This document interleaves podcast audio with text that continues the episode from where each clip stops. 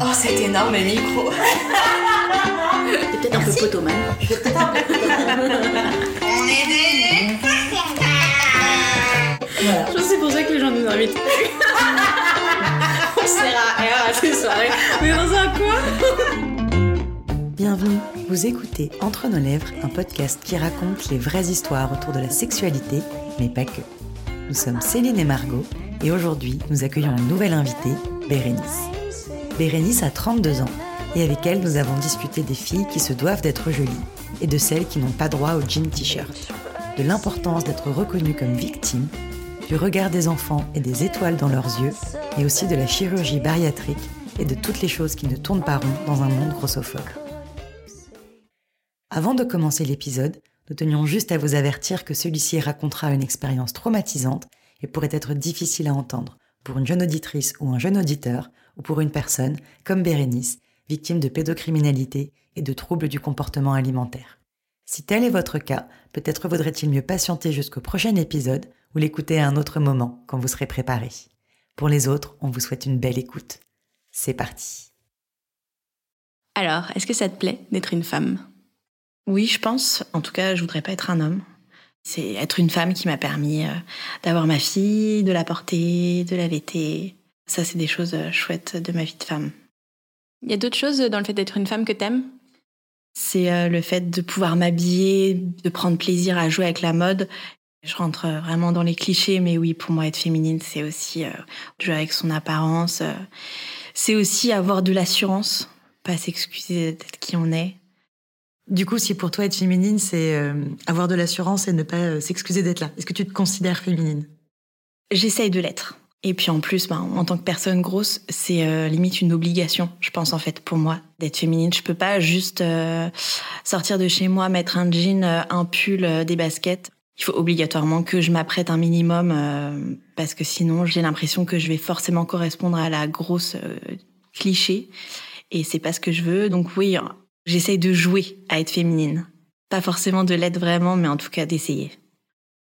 Est-ce que tu sais si tes parents ils étaient contents d'avoir une petite fille? Alors donc en prévision de l'épisode, je leur ai demandé, je leur, ai envoyé un petit message. Alors, ma mère m'a dit oui, on était très heureux. Ils savaient pas si j'étais une fille ou un garçon avant ma naissance, et ils étaient surtout très heureux, enfin notamment ma mère, de me donner euh, le prénom que j'ai, Bérénice. Le prénom euh, était important, quoi. C'est ça. Quel rôle tes parents ils occupaient au sein de ta famille? Alors ma maman, elle s'est occupée de nous pendant plusieurs années. Donc il y a eu un laps de temps où elle travaillait pas pour s'occuper de nous. Et mon père, euh, plus le temps passait et plus il travaillait. C'est ma mère qui faisait la cuisine, c'est ma mère qui faisait les ménages. Lui moins. Et puis en plus c'est drôle parce que lui quand il fait des pâtes, il faut que, un peu qu'on l'applaudisse quoi.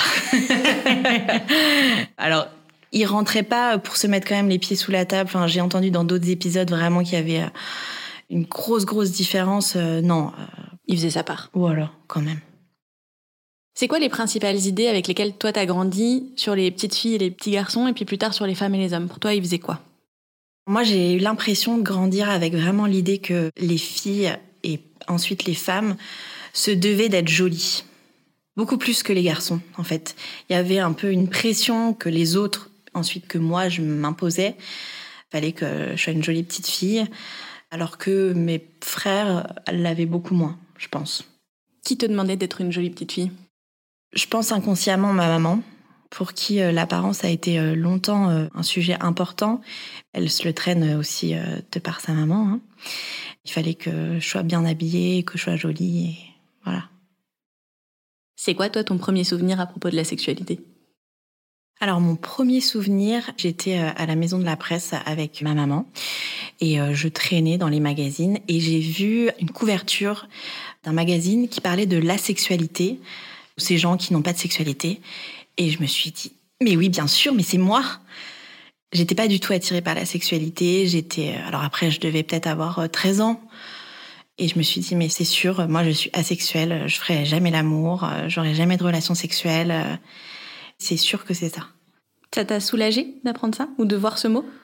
Non, pas vraiment. Alors je dirais pas que ça m'a inquiété, ça m'a pas soulagé non plus parce que euh, je savais quand même que la sexualité c'était quelque chose euh, qui existait, qui devait avoir de l'importance puisque c'était comme ça qu'on faisait les bébés. Mais voilà, j'avais quand même euh, des copines qui commençaient tout doucement à parler de sexualité. Alors sans aller jusqu'au bout, mais c'était quand même quelque chose qui était bien présent. Et moi, pas du tout. Et du coup, l'existence de la sexualité, tu l'as appris à quel moment? J'ai l'impression qu'on n'a pas eu d'éducation sexuelle, pas vraiment à l'école, pas du tout de nos parents. Quand j'ai eu mes règles, je pensais que je m'étais fait caca dessus parce que c'était un peu marron. J'ai vite été lavée et tout, donc après j'avais ma culotte qui était mouillée. Enfin bref, j'étais trop mal, vraiment, c'était panique à bord. Ma mère finit par voir cette culotte trempée et elle me dit mais euh, bah, t'as tes règles, c'est tes règles. Et j'étais complètement terrorisée. J'avais l'impression que, je, enfin, je savais pas trop ce que c'était. Ma mère pensait que c'était évident que je savais. Elle, en plus, elle était hyper énervée parce que, elle me l'a dit après, elle a arrêté de grandir au moment où elle a eu ses règles. Et elle avait très peur que du coup, euh, ça fasse la même chose pour moi, parce que je les ai eues, j'étais en sixième, mes règles. Et donc moi, je me prends cette euh, vague de colère en pleine tronche. Euh, j'étais hyper sensible aussi déjà à cette époque-là. Du coup, tes règles, ta maman, elle t'a même pas donné des serviettes et expliqué comment faire tout de suite? Je crois qu'elle a dû mettre une serviette et puis après, je suis allée tout de suite euh, chez ma tante avec euh, mes cousines qui sont plus grandes. Et là, alors là, c'était le, rite initiatique. Elles étaient trop contentes. Elles disaient, ma cousine est devenue grande. Voilà. Et donc, elles m'ont expliqué un peu plus euh, comment mettre une serviette, etc. Donc, du coup, de la sexualité de manière générale, tu pouvais pas du tout en parler avec tes parents? Non. Enfin, après, je pense que si j'avais des questions, je pouvais en parler. Je me rappelle une fois, tout le monde se moquait de moi à l'école parce que je m'étais ramenée avec un t-shirt avec marqué 69 sur le t-shirt. Et donc je rentre et tout, je dis mais je comprends pas maman, euh, ils arrêtaient pas de rigoler, dire 69. Euh. Et alors elle m'a expliqué mais ah je la voyais, elle était mal de devoir m'expliquer ça. C'était c'était dur, c'était dur à Ouais, elle l'a fait parce que voilà, je lui ai posé la question. Elle a pas voulu euh, parler d'autre chose, elle a mais c'était dur. Et du coup d'ailleurs ma première expérience sexuelle donc euh, j'étais avec euh, mon copain depuis plusieurs euh, semaines, voire plusieurs mois. On était en seconde. Et en fait, il m'a touché à l'endroit du clitoris, par-dessus les vêtements, en public, avec tous nos copains. Et je me suis jamais dit que ça relevait de l'intime, que ça relevait de la sexualité. Je me suis juste dit, oh, me dis donc, c'est quoi cet endroit où il me touche? Alors que j'étais pourtant en seconde. Pareil, à un moment donné, on jouait un peu à se tripoter l'un et l'autre il a éjaculé. Je ne me suis jamais dit que c'était du sperme. Je me suis dit, ah, c'est marrant. Il, il s'est fait pipi dessus? mais, en plus, pour... mais même pas, mais je me, je sais pas, je me disais, c'est quoi cette substance qui sort quand il prend du plaisir? Et maintenant, je me dis, non, mais pour ma fille, je veux pas qu'elle soit aussi neuneu, quoi. Enfin, vraiment, il y avait un côté quand même très naïf, quoi. Mais c'est pas forcément que tu étais naïf, c'est qu'en fait tu n'avais pas eu d'éducation sexuelle, donc c'était normal que tu le saches pas. Oui, oui, mais bon, après en seconde, tu dis, euh, j'aurais pu euh, un peu savoir de moi-même, tu vois. Et comment ça de toi-même? Ah, Je sais pas. si on t'explique les, les, choses, on te les explique pas. Euh, moi, je peux pas apprendre les mathématiques de moi-même, je peux pas apprendre. Enfin, si jamais toi, tu ne vas pas te renseigner et si les informations elles viennent pas à toi, c'est normal que tu saches pas. Oui, ouais, c'est vrai. T'avais pas eu de cours d'éducation sexuelle? J'ai pas le souvenir, non. En même temps, c'était aussi une époque où euh, je loupais pas mal de cours parce que j'étais anorexique. Euh, je faisais aussi des tentatives de suicide. Enfin, j'étais vraiment très dans une époque où j'étais pas en forme, quoi. J'étais très mal. Je peux peut-être éventuellement euh, louper ce cours. T'allais vraiment pas bien quand t'étais au lycée? Non, j'ai commencé à pas aller bien en sixième, cinquième, où j'ai commencé à faire des crises de boulimie. Après, ça a bifurqué aussi euh, dans l'anorexie. J'avais un rapport au corps qui était très compliqué. Euh, j'avais toujours envie euh, qu'il soit plus mince.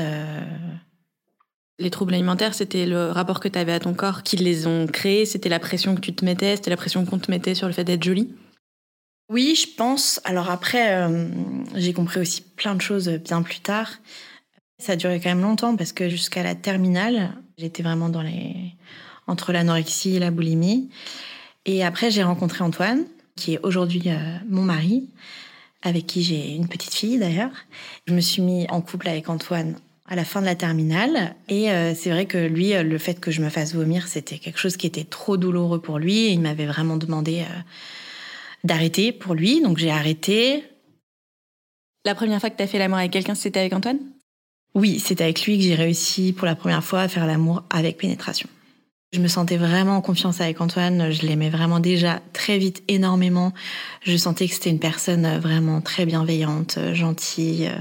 J'éprouvais déjà du désir pour lui, mais euh, l'acte en lui-même a vraiment été compliqué au début et pendant longtemps d'ailleurs parce que vraiment j'avais un vaginisme qui rendait euh, la pénétration euh, très douloureuse. Et en plus, très souvent, euh, quand on réussissait à le faire, moi après, je me mettais à pleurer. Je disais que j'étais dégueulasse, que je me sentais sale, que j'étais horrible. Le début de notre sexualité a, a pas été facile. Et d'ailleurs, je suis contente qu'il soit resté parce que je me dis, c'est vrai que voilà, pour lui aussi, c'était sa première fois. Bah, c'est pas facile d'avoir euh, sa copine. Euh, Surtout à 17 ans. Euh, ouais, c'est ça. Mais en tout cas, c'était pas forcément toujours évident les débuts. Et à ce moment-là, du coup, toi qui pensais que tu étais asexuelle à un moment, tu ressentais du désir. Donc c'est venu quand même euh, avec lui peut-être? Oui, avec lui, du coup, euh, une fois qu'on était dedans et tout, euh, je pouvais vraiment prendre du plaisir. Et puis en plus, lui, il était quand même très attentif à mon désir et, à mon plaisir, et il l'est toujours d'ailleurs. Du coup, non, je ne suis pas asexuelle, ça c'est sûr. Mais voilà, ça a mis un peu de temps pour qu'on puisse vraiment s'éclater au lit et que ça puisse vraiment être agréable du début à la fin et que je puisse aussi surtout, après l'amour, m'endormir avec lui, collé serré. Ça a mis un peu de temps. Ça a été compliqué, j'ai énormément grossi à ce moment-là. Je faisais quand même toujours euh, soit un peu des crises de boulimie, j'étais toujours euh, dans un rapport euh, conflictuel avec la nourriture, avec mon corps. Je suis partie faire des études de psycho et à la fin de mon master 1, que j'avais réussi, on ne m'a pas accepté en master 2. Pourquoi ils t'ont pas accepté? Ils m'ont dit qu'il fallait que je fasse une petite thérapie sur moi-même avant de vouloir euh, avant de vouloir aider les autres. Du coup, j'ai arrêté, je suis effectivement été voir une psy. Est-ce que toi aussi tu sentais que t'étais pas bien et que t'en avais besoin ou t'y es allé en conséquence de ce qu'ils ont dit? Je savais que j'allais pas bien. Je venais encore une fois de faire une tentative de suicide l'année d'avant, je crois. Je savais qu'il fallait que je me soigne, ou en tout cas que je trouve ce pourquoi je n'allais pas bien, parce que faut se dire que j'allais pas bien depuis la sixième. Donc depuis que j'ai 11 ans, euh, j'enchaînais euh, les périodes d'anorexie, de boulimie, les tentatives de suicide, enfin, et tout ça sans vraiment pouvoir mettre de mots là-dessus, pouvoir euh, expliquer pourquoi je faisais ça. Donc j'ai été voir une psy Grâce à cette psy, je me suis rendu compte qu'en fait, j'avais fait un, une amnésie euh, traumatique et que j'avais oublié que quand j'étais petite, je m'étais faite violer par mon oncle, le mari de ma tante. J'ai eu la révélation de ça grâce à elle et grâce à une hypnothérapeute aussi.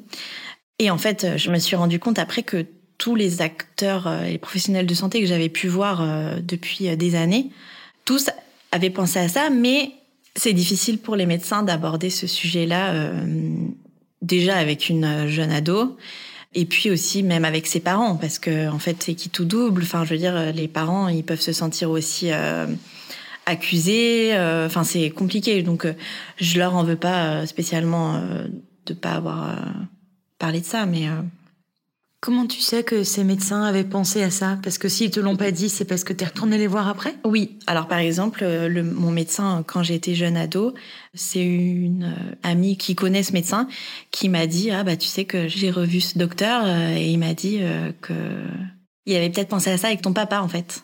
Du coup, il n'avait pas osé parler parce que bah c'est compliqué. Non, ce n'est pas mon papa, c'était un oncle à moi. Il est arrivé dans la famille quand j'avais 6 ans. Ce viol a eu lieu quand j'avais 7 ans. Je m'en rappelle euh, d'une fois, vraiment très clairement. Mais euh, j'ai l'intime conviction que euh, ça s'est répété plusieurs fois. On était dans la maison de vacances de mes grands-parents. En fait, ma chambre était juste à côté de la leur. C'était lui d'ailleurs qui l'avait euh, réhabilité, qui m'avait fait une jolie petite chambre avec un papier peint à fleurs. Ça leur arrivait de nous garder, mes frères et moi. Mais aussi, on pouvait être avec mes parents dans cette maison de vacances et eux, ils étaient euh, vraiment de l'autre côté de la maison, donc ils auraient pas entendu en fait. C'était un homme avec qui euh, on faisait du vélo, euh, qui nous emmenait à la plage. Quand on passait des vacances avec lui, avec ma tante, euh, c'était quand même des bonnes vacances, même si il y avait toujours ce côté un peu euh, malaisant. Je ressentais quelque chose de gênant en étant avec lui, et je n'arrivais pas trop à comprendre pourquoi et à expliquer pourquoi. Mais après, de base, c'était un couple qui était beaucoup dans l'humiliation avec moi. Sa femme est pédiatre. Et c'est sa femme qui avait dit à ma mère pour la première fois qu'il fallait absolument que j'arrête de manger autant au petit déjeuner parce que j'allais devenir obèse. euh. Enfin, des choses comme ça, un peu affreuses euh, à dire à une enfant de 6-7 ans, quoi. Et toi, quand tu te rends compte de ce qui s'est passé dans le cabinet de ton hypnothérapeute ou de ta psy, comment tu te sens? J'ai un mélange d'effroi et de soulagement parce que je comprends enfin toute la souffrance que j'ai pu euh, éprouver toute mon adolescence. Et en même temps, je me dis, mais qu'est-ce que je fais de ça en fait? Alors, j'en ai parlé à Antoine. Lui, au départ, ça, il a trouvé ça étrange. Il me dit, mais t'es sûr? C'est bizarre quand même que tu t'en souviennes pas. Mais d'ailleurs, quand tu t'en souviens, est-ce que tu te souviens de l'idée? Tu te dis, oui, ça c'est arrivé, mais tu n'as toujours pas d'image, de flash? Ou alors est-ce que reviennent à toi des souvenirs concrets, des visions, des sensations euh, palpables pour toi? Oui, alors grâce à l'hypnothérapeute, vraiment, il y a l'image qui est revenue. J'ai pu retrouver toutes les sensations, tout, tout. Et est-ce que c'est quelque chose qui t'a rassuré Dans le sens où tu t'es dit, en fait, je suis pas folle, là, si je m'en souviens, c'est que ça s'est vraiment passé Ou est-ce qu'au contraire, tu aurais préféré ne pas te rappeler de tout ça? Non, je préférais m'en rappeler. Et j'étais, je dirais pas contente de m'en rappeler, mais en tout cas, oui, il y avait ce soulagement. Et puis après, d'ailleurs, j'ai appelé ma maman direct. Et elle a une réaction qui était à la fois mignonne et très étrange, mais euh, elle était contente de comprendre pourquoi, en fait, j'allais si mal euh, toute mon adolescence, toute ma vie de même de jeune adulte. Elle s'est dit, bon, c'est bon, on sait pourquoi. Bon, bah maintenant, euh, on va faire ce qu'il faut. C'est elle qui en a parlé à mon père. Et j'ai vraiment eu cette chance que mes parents m'ont tout de suite cru. C'est mon père d'ailleurs qui m'a emmené porter plainte. C'est lui qui a pris rendez-vous, qui m'a emmené. C'est lui qui m'a attendu deux heures pendant que je déposais ma plainte. Ils m'ont soutenu, ils ont coupé les ponts avec toute une partie de la famille qui ne m'a pas cru. Mon père qui a trois sœurs, euh, c'est voilà, il y a une coupure nette entre euh, les deux sœurs, dont la femme de cet homme-là qui ne me croyait pas, et une de ses sœurs qui m'a cru. Elle a été très présente pour moi à ce moment-là et ça a été important. Et depuis d'ailleurs, on est toujours euh, très proches. Je suis retournée pratiquement un an après ma plainte pour écouter ce que lui avait à dire. Il niait complètement. Il niait même le fait de s'être occupé de nous alors que pourtant il nous a gardés à de nombreuses reprises, etc. Et surtout, il disait, bah non, mais de toute façon, elle est complètement folle. Elle fait des tentatives de suicide, elle a été anorexique, boulimique. euh. Hystérique, c'est d'ailleurs le mot que ma tante employait souvent pour me décrire, que je voulais en fait qu'on me porte de l'attention. Elle a rien trouvé d'autre en fait que d'inventer cette agression sexuelle pour encore euh, qu'on parle d'elle, pour encore qu'on la valorise. Faut pas la croire parce qu'elle est complètement folle. Elle a donné quoi, du coup, ta plainte? Elle a été classée sans suite parce que c'était ma parole contre la sienne et que, euh, a priori, du coup, je pense que je suis la seule personne qui a porté plainte contre lui. Tu l'as vécu comment, ça, ce classement sans suite? J'ai pris beaucoup de poids à ce moment-là. Déjà, j'ai repris beaucoup de poids entre euh, le moment où j'ai déposé plainte et le moment où ça a été classé sans suite. C'était long. Je me suis sentie un peu, euh, oui, abandonnée par la justice et euh, peut-être pas légitime en fait de souffrir. Et, même si j'aime pas trop le statut de victime d'agression sexuelle, parce que j'ai pas envie d'être qu'une victime. En attendant, être reconnue quand même comme telle, je trouve que justement ça donne une force en fait. Mais maintenant ça va mieux, maintenant je l'ai accepté et puis euh, je vis très bien euh, sans être victime, Sans être reconnu. sans être reconnue victime. Exactement, oui c'est ça. Tu disais tout à l'heure que euh, Antoine, au début, c'était compliqué pour lui de comprendre, qu'il trouvait ça étrange, qu'il doutait un petit peu. Est-ce qu'avec le temps, il t'a cru? Est-ce que ça a pu être un soutien pour toi? Oui, carrément. Après, il m'a vraiment cru, c'est devenu un soutien. Après, pendant aussi longtemps, j'ai eu déjà du mal à euh, avoir des relations sexuelles. Et pour lui, c'était dur. Ouais, vraiment, c'était dur. En plus de base, on n'a pas les mêmes euh, besoins. Et au moment où j'ai porté plainte, euh, peut-être que pendant 3-4 mois, on n'a pas eu de relation sexuelle du tout. J'étais complètement bloquée. Et je voyais bien que c'était quelque chose de compliqué, quoi. Et tu sais ce qui a aidé à ce que ça s'améliore, à ce que ça change? Je pense que clairement, le fait de me rendre compte, j'avais vécu ces choses douloureuses dans le passé, ça m'a permis de vraiment différencier euh, la sexualité avec mon conjoint que j'aime et ces agressions en fait qui n'étaient pas de la sexualité mais des violences.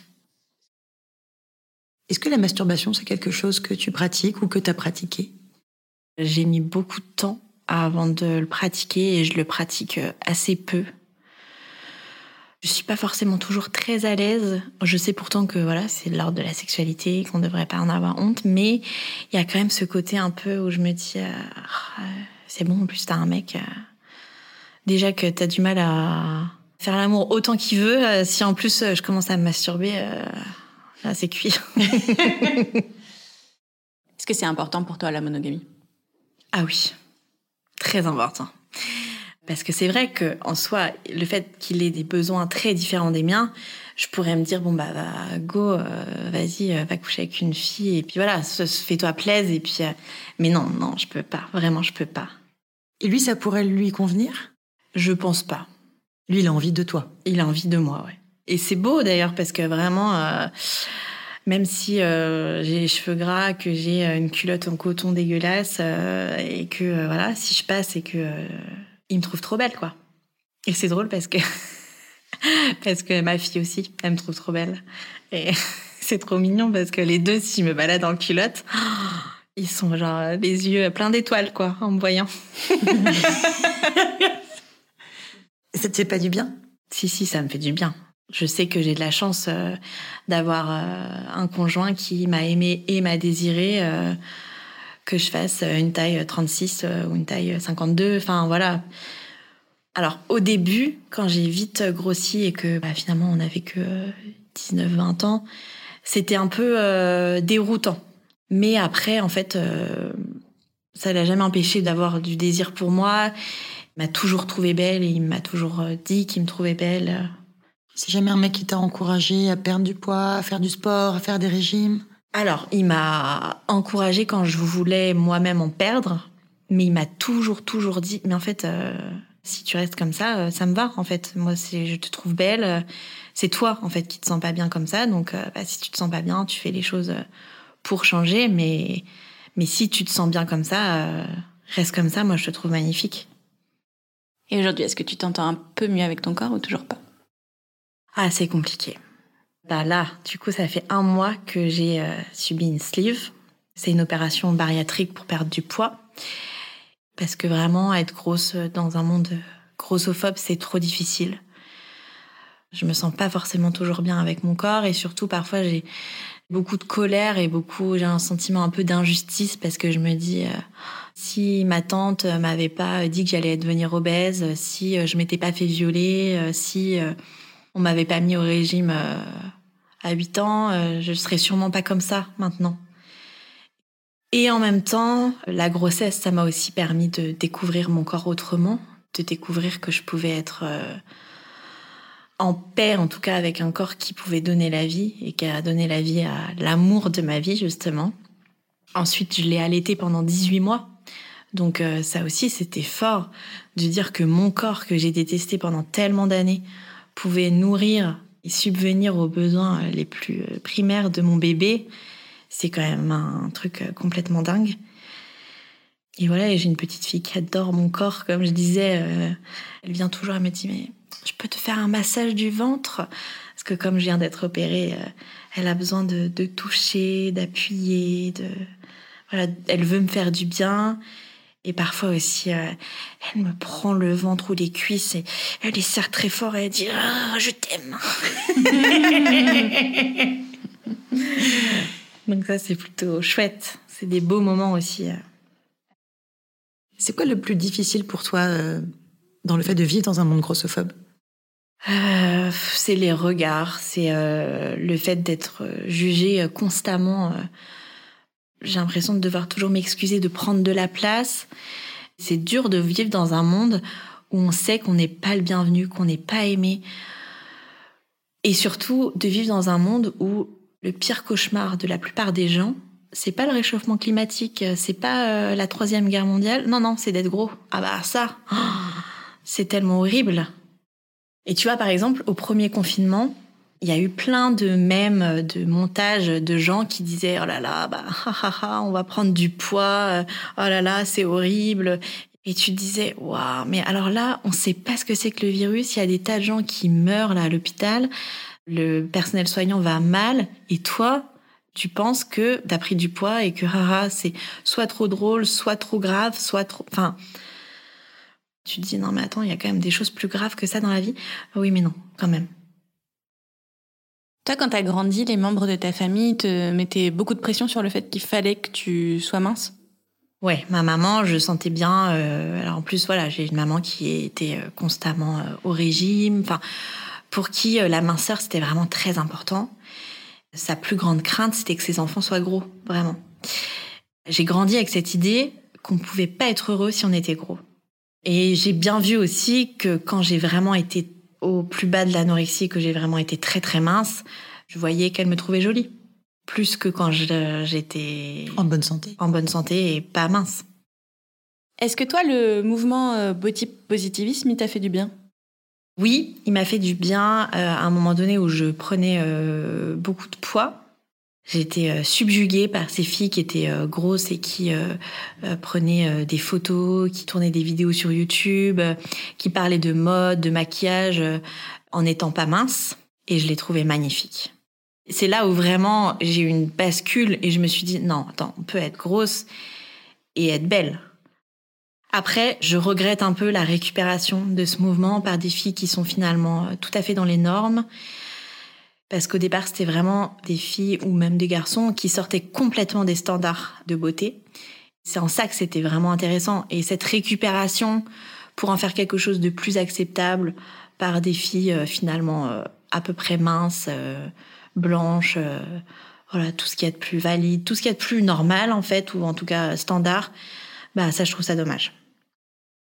Est-ce que toi aussi, tu peux trouver que c'est un mouvement qui est vecteur de nouvelles injonctions? Par exemple, aujourd'hui, on est obligé euh, d'aimer son corps euh, et on n'a plus le droit, je trouve, d'avoir envie de le changer. Oui, oui, clairement, je trouve que ce mouvement, il a ses limites. D'ailleurs, que le mouvement fat activiste, parfois, il peut prendre un peu le relais sur ça. Après, celui-là a aussi d'autres limites. Mais oui, oui, on, a l'impression qu'on est obligé de s'aimer, d'aimer son corps, de vouloir absolument s'habiller, euh, parfois hyper euh, moulant pour dire que, bah oui, nous aussi, on est grosse, on peut s'habiller comme ça. Non, en fait, euh, on peut aussi juste se dire que, bah, voilà, notre corps n'est pas un obstacle à, à la vie qu'on a envie de mener. Et en fait, c'est ça que je voudrais vivre pleinement, c'est voilà, c'est que j'ai un corps et que je le respecte et que bah on n'est pas obligé de l'aimer parce que finalement aussi cette injonction à s'aimer, c'est aussi euh, mettre le corps en avant et l'apparence en avant. Et ça, c'est quelque chose aussi qui me chagrine un peu. Et pourtant, je sais, hein, je suis en plein dedans. Hein. Au début de l'épisode, je disais justement que euh, être féminine, c'est se coiffer, c'est se maquiller, etc. J'ai pas envie de pas m'occuper de mon corps, mais juste euh, me dire que je le respecte et que c'est un corps en fait, c'est pas plus important. Enfin voilà, parfois j'ai l'impression qu'on lui donne trop d'importance. Tu parlais du mouvement Fat Activisme, c'est quoi? C'est un mouvement qui vise à parler du corps gros sans parler de régime et sans parler de perte de poids. Mais euh, voilà, quelque part, ils ont aussi leurs limites. Euh, c'est des mouvements qui souvent rejettent euh, en bloc la chirurgie bariatrique. Je comprends vraiment aussi euh, leur euh, positionnement par rapport à ça. Mais moi, j'ai eu recours à la chirurgie bariatrique et j'ai pas envie de m'en excuser non plus. Je vais pas dire que je l'ai fait pour ma santé parce que c'est pas vrai. Ma santé allait très bien avant ça. Je l'ai plutôt fait pour enfin euh, me sentir bien, me sentir à l'aise dans mon corps. et j'y arrivais pas en étant aussi grosse. Est-ce que tu peux expliquer ce que c'est la chirurgie bariatrique? Alors, la chirurgie bariatrique, on appelle ça aussi la chirurgie de l'obésité. Il y en a trois possibles. Donc, euh, la première, c'était ce qui se faisait beaucoup euh, il y a peut-être 15 euh, ans. C'est l'anneau gastrique. Donc, on mettait un petit anneau autour de l'estomac pour permettre de plus manger autant. Et ensuite, il y a la sleeve, donc on t'enlève les trois quarts de ton estomac pour que tu puisses euh, manger euh, en beaucoup plus petite quantité. Et ensuite, il y a le bypass gastrique. Donc ça, c'est une dérivation de ton estomac. Il y a une fonction euh, à la fois restrictive, donc tu peux plus manger autant qu'avant, et tes vitamines et minéraux peuvent plus s'assimiler correctement, mais tu perds encore plus de poids. Et du coup, toi, tu as choisi la sleeve, c'est ça? Ouais, c'est ça. Est-ce que tu peux nous raconter comment elle se déroule, cette opération? Qu'est-ce qu'ils font exactement? Déjà, tu es censé avoir un régime pré-op euh, hyper strict euh, pour euh, faire diminuer la taille du foie. Ensuite, moi, je suis entrée à l'hôpital à 8 h du matin. J'ai été opérée vers 11 h, je crois. Anesthésie générale, évidemment. Ils font entre 4 ou 5 petits trous sur le ventre. Ils font gonfler le ventre avec des gaz. Ils ont fait sortir l'estomac du coup qu'ils ont retiré. Ils tirent l'estomac par ce petit trou. Voilà. Ok. Donc voilà, après je suis remontée en chambre et euh, j'ai fait que dormir tout l'après-midi pratiquement. J'étais fatiguée. Après il a fallu que je boive, c'était difficile. Non, vraiment, c'était les premières semaines, c'était chaud. T'es restée combien de temps à l'hôpital? Normalement, c'est qu'une nuit et la première nuit, du coup, j'ai vomi du sang toute la nuit. C'était horrible. T'as dû avoir peur? Ouais, ouais. Après, euh, j'avais vu le chirurgien juste avant. Euh, il m'avait dit c'est bon, c'est normal, c'est pas grave. Et comme j'arrivais pas à boire ni à manger et que du coup je devais être toujours restée sous perfusion, ils m'ont gardé une nuit supplémentaire. Et le moment où tu as décidé de faire cette opération, c'était quand? L'année dernière, en fait, l'année dernière, euh, j'ai eu une grosse dépression. J'ai eu longtemps honte de mon corps j'ai eu longtemps honte de mon poids. Et là, vraiment, ça avait atteint euh, une part trop importante euh, au niveau de ma charge mentale euh, et de ma vie en général. Je suis partie en arrêt et j'ai pris rendez-vous avec un, un chirurgien. J'ai eu neuf mois pour y réfléchir, pour travailler ça avec ma psychologue. J'en ai beaucoup parlé aussi avec ma diététicienne que j'ai depuis très longtemps et grâce à laquelle j'ai pu retrouver un rapport euh, à l'alimentation euh, sain. Et je m'estime guérie des troubles du comportement alimentaire depuis déjà quelques années. Donc ça c'est super. Mais en revanche, mon poids n'a pas suivi. J'ai décidé parce que je me suis dit mais j'arriverai jamais à perdre le poids que j'ai envie de perdre par moi-même, c'est pas possible. Donc voilà, ta diététicienne, t'es allée la voir euh, du coup pour euh, guérir de tes TCA au départ? La première fois que je suis allée la voir, c'était quand même pour euh, perdre du poids. Et en fait, en échangeant avec elle, je me suis rendu compte que non, en fait, avant de perdre du poids, fallait déjà que je retrouve un rapport sain avec l'alimentation. Donc, on a beaucoup travaillé là-dessus et j'en étais arrivée au point où où j'avais un rapport vraiment complètement sain avec la nourriture et ça vraiment c'était énorme pour moi. Est-ce que ça a été euh, facile pour toi? Est-ce que c'était évident de faire cette opération ou est-ce que c'était un ping-pong perpétuel entre oui, non, oui, non euh? Ça n'a pas été évident du tout et euh, j'ai mis beaucoup de temps à l'accepter. Ça reste une opération qui est quand même très lourde. Enfin, il faut vraiment remettre les choses dans leur contexte, c'est on nous enlève les trois quarts d'un estomac qui fonctionne, on nous empêche de manger à notre faim, de boire à notre soif. Enfin, vraiment, c'est des quantités qui sont infimes pour fonctionner, pour euh, vivre normalement. C'est compliqué. Enfin, moi, je suis dans un état de fatigue intense. Par exemple, là, je suis à un mois post-op. Hier matin, je me suis levée, j'ai pris un petit biscuit. Ma fille, par exemple, en a pris quatre. Ensuite, le midi, euh, mon mec a pris un burger avec des frites. Je lui ai mangé peut-être 3-4 frites. J'ai mangé un minuscule bout de son poulet qui était dans son burger. Entre-temps, il faut bien euh, se dire qu'on peut pas boire en même temps que manger. Il faut attendre une demi-heure avant ou après pour boire. C'est une gymnastique mentale pour euh, avoir assez d'eau dans une journée pour pas finir déshydraté. Et puis en plus, si on boit en mangeant, on vomit euh, aussitôt. Et donc euh, pour finir ma journée, j'ai pris un café glacé et le soir, j'ai mangé un bout de comté.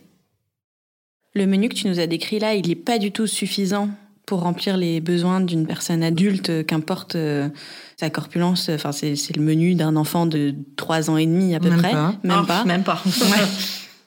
Est-ce que au fur et à mesure, tu vas pouvoir manger un peu plus? Est-ce que le but c'est de rester à cette restriction alimentaire qui est extrême? Alors normalement, au fil des mois, je vais quand même pouvoir manger un peu plus. Il y a même des gens qui, au bout de quelques années, euh, mangent euh, comme avant leur opération parce que euh, leur estomac se distend aussi un peu. Là, en plus, moi, mon estomac, c'est quand même un estomac qui est cicatriciel. Enfin, même si ça fait un mois que j'ai été opérée, il est quand même toujours un peu fragile. Donc, je fais attention aussi à ce que je mange. Mais non, à terme, je vais pouvoir quand même être euh, amenée à manger des plus grosses quantités. Est-ce que ça te donne le sentiment d'être au régime ou pas du tout? Pas vraiment, parce que je sais en fait que mon corps là, que si euh, je veux manger plus, euh, en fait, il va pas le supporter. Alors que quand on est au régime, c'est notre volonté entre guillemets. Là, c'est pas que ma volonté, c'est que vraiment, sinon, je vais être très mal, je vais vomir et j'ai pas du tout envie de ça.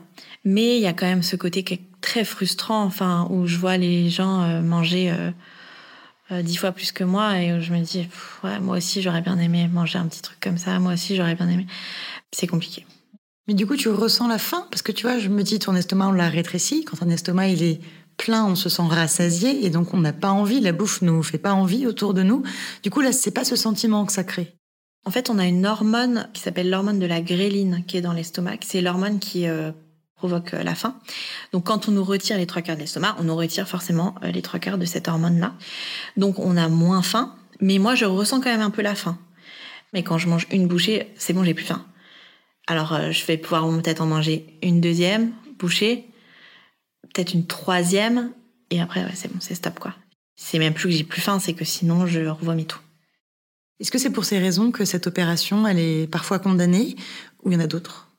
Il y a ces raisons-là. Il y a aussi le fait que euh, il y a des statistiques. Je crois que c'était alors 6% des personnes qui se font opérer vont mourir au cours des 5 à 6 années suivant leur euh, opération. Il y a aussi le fait que ben le problème c'est que quand on se fait opérer et qu'on n'a pas résolu les troubles du comportement alimentaire, ce trouble-là va se transposer sur un autre trouble, d'autres addictions en fait, que celle de la nourriture, puisque de toute façon on ne peut plus manger comme on veut. Il y a aussi le côté que ben c'est quand même euh, très grossophobe. Cette opération vise à perdre du poids sous couvert des problèmes de santé, alors qu'en fait il y a des nouvelles études qui montrent que bah c'est pas tant euh, le poids qui provoque les problèmes de santé, c'est le manque de euh, considération de la médecine envers euh, le corps gros. Je pense qu'aussi aujourd'hui, il y a certaines personnes qui considèrent la chirurgie bariatrique comme une chirurgie esthétique et grossophobe. C'est tout un pan de la médecine et de la chirurgie qui se fait beaucoup d'argent sur euh, la souffrance et la douleur que peuvent vivre les personnes grosses. Je dis pas les personnes obèses parce que euh, l'obésité c'est vraiment une maladie. Je suis convaincue que toutes les personnes grosses ne sont pas malades. C'est vraiment la médecine qui est tellement grossophobe qu'elle utilise des outils comme l'IMC, qui est un outil qui dit rien de notre santé en fait. Donc je comprends que ces personnes puissent euh, être opposées à ça, même en y ayant eu recours. Je persiste à dire que c'est une opération qui est très lourde, qu'elle ne doit pas être euh, décidée euh, au hasard, qu'il faut y réfléchir pendant longtemps, qu'il faut aussi faire un travail psy pendant, avant. Je pense que j'aurais préféré quand même m'accepter comme j'étais plutôt que d'avoir recours à ce type de chirurgie. T'es quand même toujours contente de ton choix? Je l'ai euh, pas mal regretté, notamment au début. Je pouvais à peine boire, je pouvais, euh, enfin, une bouchée d'un truc tout de suite, ça me, je pouvais plus. Là, ça commence à aller un peu mieux parce qu'aussi j'ai perdu quelques kilos et que du coup, je vois un peu les effets dans le sens où je me sens moins lourde. Hier, j'ai quand même envoyé un message à Antoine. Je disais, mais j'avais acheté plein de trucs à manger et j'ai pu manger mon petit bout de comté.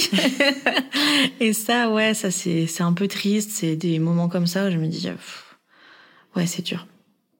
Est-ce que la médecine quand même met des barrières aux gens qui peuvent faire cette opération? Ou est-ce qu'aujourd'hui, genre, euh, t'es pas en situation euh, d'obésité, euh, et je mets les guillemets qui vont avec, morbide Est-ce que tu fais juste un 42-44, tu peux faire cette chirurgie? Alors déjà, il y a des critères de poids. Donc euh, je crois que l'IMC, c'est 40. Mais si tu as un IMC à 35, je crois, avec des comorbidités, tu peux y avoir recours. Actuellement, je fais un 50-52. Je mesure 1m58. Normalement, tu es censé ne pas avoir de troubles du comportement alimentaire, mais vu les entretiens complètement lunaires que j'ai eus avec le psychiatre, à aucun moment je me dis qu'il... Qui saurait les déceler Non, ouais, vraiment pas.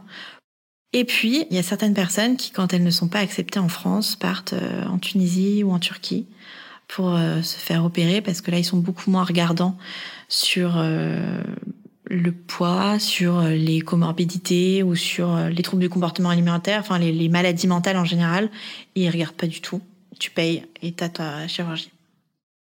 Est-ce que tu as dans la tête quand même euh, l'image d'un corps que t'aimerais retrouver et que si tu retrouves pas, tu vas te dire putain j'ai fait tout ça pour ça Ouais, un petit peu. Je peux pas m'empêcher de me dire que j'aimerais bien euh, retrouver une taille, euh, au moins une taille 40, 42, j'aimerais bien. Et en même temps, je me dis, mon corps que j'avais quand je faisais une taille 40 ne sera plus du tout le même parce que entre temps, j'ai eu une grossesse, j'ai eu une césarienne. J'essaye de pas trop me mettre la pression. Et j'ai déjà prévenu Antoine, je lui ai déjà dit, écoute, si je reprends du poids, il faut pas que je fasse euh, le bypass. Parce qu'en fait, il y a plein de personnes qui font la sleeve et qui, quelques années après, quand elles reprennent du poids, font le bypass. Et euh, moi, j'ai pas envie de faire une autre opération. Donc, je te le dis, et tu me le ressors si dans quelques années, je t'en parle. Il y a beaucoup de risques que, et je mets encore des guillemets, que ça marche pas et qu'il y ait un besoin de repasser par une autre chirurgie. Oui, oui, il y a quand même pas mal d'échecs. Je me demande si c'est pas 40% ou 50%. Enfin bref, c'est quand même beaucoup. Ouais, c'est énorme. Ouais, ouais. Après, avoir ce qui considère être un échec. Si je suis toujours en surpoids, euh, mais que euh, je fais du 40 ou 42, je considérerais pas ça comme un échec. Peut-être que eux, oui, je sais pas. Est-ce que ta famille a été un soutien pour toi euh, pendant cette opération? Oui, mes parents qui ont été euh, vraiment soutenants là-dedans. Antoine, il a mis du temps avant d'accepter euh, cette opération. C'était pas facile pour lui euh, cette idée de voilà, mais il m'a vu être tellement mal qu'il s'est dit vas-y et on espère que c'est ce qui fera que tu te sentiras enfin mieux dans ta peau. Ma belle famille ont été aussi euh, vraiment soutenants, euh, mes amis aussi. euh. J'y suis allée un peu plus sereine, même si j'avais aussi très peur de mourir pendant l'opération et de laisser mon mari et ma fille tout seuls. Ça, ça m'angoissait beaucoup. En plus, c'est eux qui ont été me déposer le matin.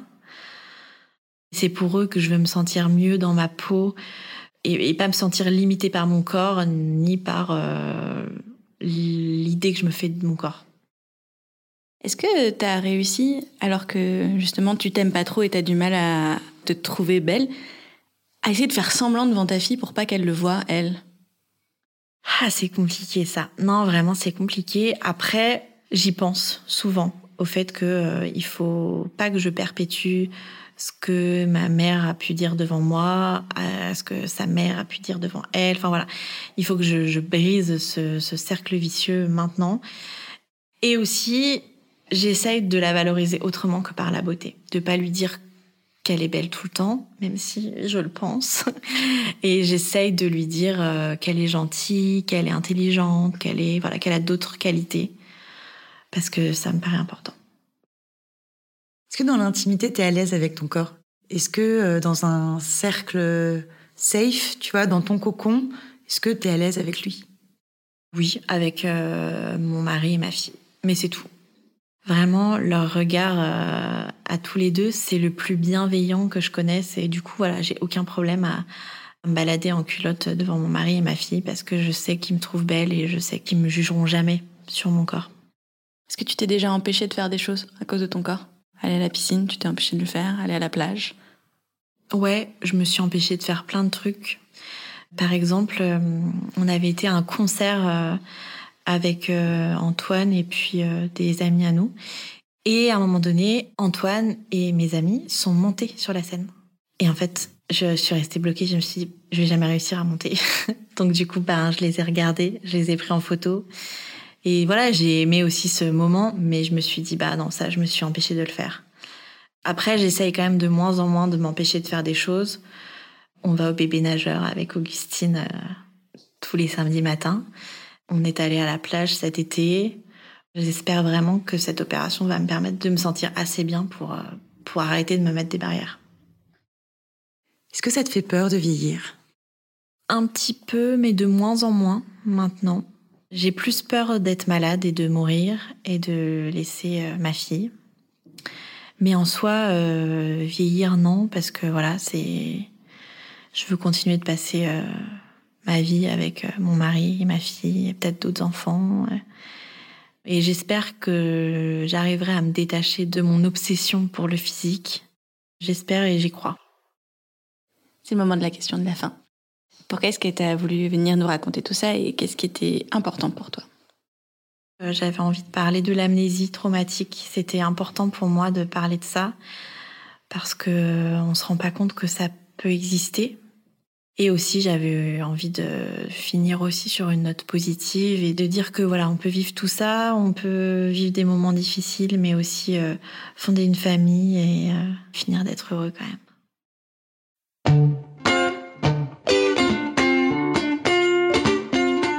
Pour ne pas rater le prochain épisode d'Entre nos lèvres, abonnez-vous à ce podcast.